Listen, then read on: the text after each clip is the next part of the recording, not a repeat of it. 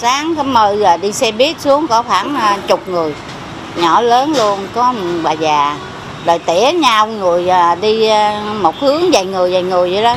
tình trạng trẻ em bị lợi dụng để ăn xin chào mời tại các hàng quán á thì lần gặp gần đây nhất của em là ở Châu Đốc khi mà em đi với bà cùng với gia đình cá nhân em nhận thấy á, thì các em có độ tuổi dao động là từ 4 đến 12 tuổi tức là từ khi các em còn nhỏ xíu thôi là đã phải đi ra ngoài để bán vé số xin ăn bán hàng rong À, em thấy rất là nhiều là đi từ sáng tới chiều và không thấy cha mẹ đi cùng. Thưa quý vị thính giả, Sở Lao động Thương binh và Xã hội cho biết gần đây, thành phố Hồ Chí Minh có tình trạng trẻ em, người lang thang ăn xin xuất hiện thường xuyên tại các giao lộ, khu vui chơi, giải trí, trung tâm thương mại. Đặc biệt có tình trạng chăn dắt trẻ em, người cao tuổi, người khuyết tật ăn xin dưới nhiều hình thức và có tính đối phó.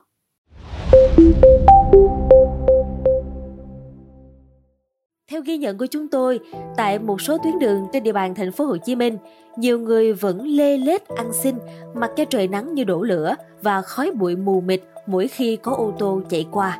Sáng có 10 giờ đi xe buýt xuống có khoảng à, chục người, nhỏ lớn luôn, có bà già.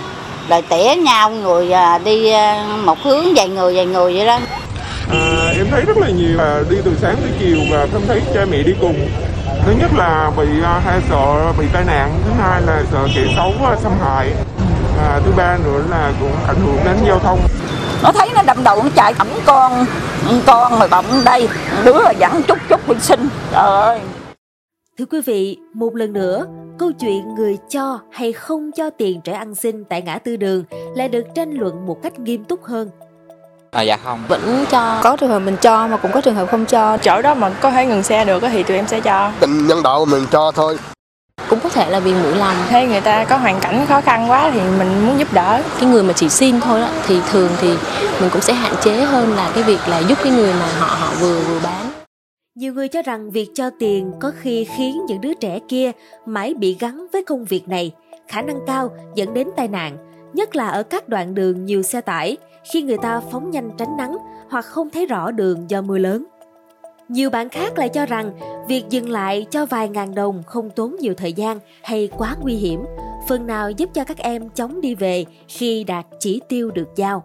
bản thân mình cũng bị giằng xé một là mình cho hai là mình không cho. Mình cho nó cũng không đúng đối tượng nhưng mà cũng không không không quản lý được cái chuyện đó. Có nhiều khi là có nhiều cái họ người họ giả đó nhưng mình vẫn cho.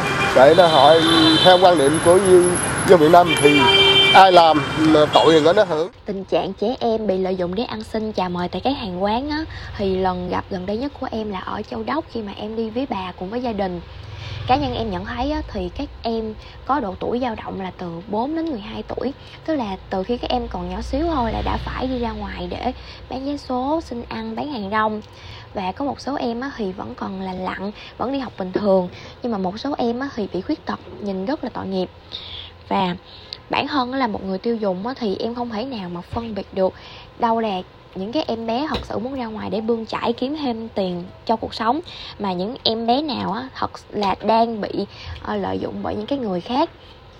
Nhưng mà suy đi nghĩ lại á, thì em vẫn là muốn giúp đỡ cho các em. Tại vì cho dù các em bị chăn dắt hay là các em thật sự muốn đi bươn chải thì khi mà thì khi mà mình ủng hộ như vậy thì cũng coi như là giúp đỡ cho tụi em có một bữa ăn ngon hoặc là ít nhất là các em không bị đánh đòn khi mà trở về nhà. Và qua cái trường hợp này thì em mong là sẽ sớm có những cái giải pháp để có thể giúp đỡ cho chính bản thân các em nhỏ và cả những cái người tốt muốn giúp đỡ các em Còn các con đường khu vực vùng ven vừa đầy bụi bặm vừa nhiều xe lớn, có khi lao như tên bắn vào ban đêm. Làm sao phản ứng kịp khi những thân hình bé nhỏ rất khó nhận ra từ xa như là của các em. Mọi người còn bàn câu chuyện sức khỏe về lâu dài khi các em nhỏ ấy hầu như ngày nào cũng phải hít khói bụi, chịu đựng thời tiết nắng mưa khắc nghiệt. Thưa quý vị, thật lòng là chúng tôi hiện vẫn chưa thể trả lời được câu hỏi ai mới là kẻ xấu giữa người cho và không cho tiền các em. Câu hỏi tưởng chừng chỉ để vui trong lúc gặp mặt tán chuyện, đôi khi khiến ai nấy đều trĩu lòng.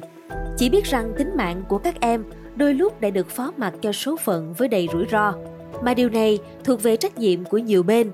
Chỉ là chúng ta đều biết một điều rằng dù gia cảnh như thế nào thì các bạn nhỏ ấy xứng đáng được yêu thương nhiều hơn thế. Vậy thì đối với những người ăn xin, lang thang, hiện thành phố Hồ Chí Minh có chính sách ra sao? Được biết, Ủy ban nhân dân thành phố Hồ Chí Minh đã ban hành quy định về công tác tập trung trẻ em, người lang thang ăn xin và đối tượng cần bảo vệ khẩn cấp khác trên địa bàn. Theo quy định, với đối tượng có sức khỏe yếu, suy kiệt, nghi ngờ mắc các bệnh truyền nhiễm hoặc có hành vi nghi vấn tâm thần, tổ công tác của địa phương sẽ lập biên bản và đưa đến các bệnh viện để được thăm khám, điều trị. Nếu đối tượng được xác định mắc các bệnh truyền nhiễm, tổ công tác trực tiếp tổ chức đưa đến khu điều trị phong Bến Sắn, Bình Dương hoặc là bệnh viện Nhân Ái, Bình Phước. Còn các trường hợp không mắc các bệnh, sức khỏe ổn định sẽ được xuất viện, sau đó xác minh địa chỉ cư trú. Những đối tượng có người thân thích sinh sống tại địa chỉ đã xác minh thì tổ công tác lập biên bản nhắc nhở và bàn giao về gia đình. Với những trường hợp đã được nhắc nhở một lần hoặc có đăng ký cư trú nhưng không thường xuyên sinh sống tại địa chỉ cung cấp, nhà đã bán, giải tỏa và không có người thân thích sinh sống tại địa chỉ đã xác minh, tổ công tác bàn giao đến cơ sở trợ giúp xã hội được chỉ định. Riêng những người không đăng ký cư trú trên địa bàn thành phố Hồ Chí Minh hoặc là không thể cung cấp địa chỉ đăng ký cư trú, tổ công tác tập trung và chuyển đối tượng đến cơ sở trợ giúp xã hội được quy định. Ngoài ra, với các trường hợp là người nước ngoài sẽ thực hiện theo luật nhập cảnh, xuất cảnh, quá cảnh, cư trú của người nước ngoài tại Việt Nam và hướng dẫn của công an thành phố. Những trường hợp được đưa đến cơ sở trợ giúp xã hội sẽ được chăm lo, nuôi dưỡng không quá 90 ngày. Thời gian đó, các trung tâm sẽ tiếp tục xác minh thông tin cư trú hoặc khảo sát nguyện vọng ở lại cơ sở của các đối tượng. Quý vị nghĩ sao về những thông tin trên?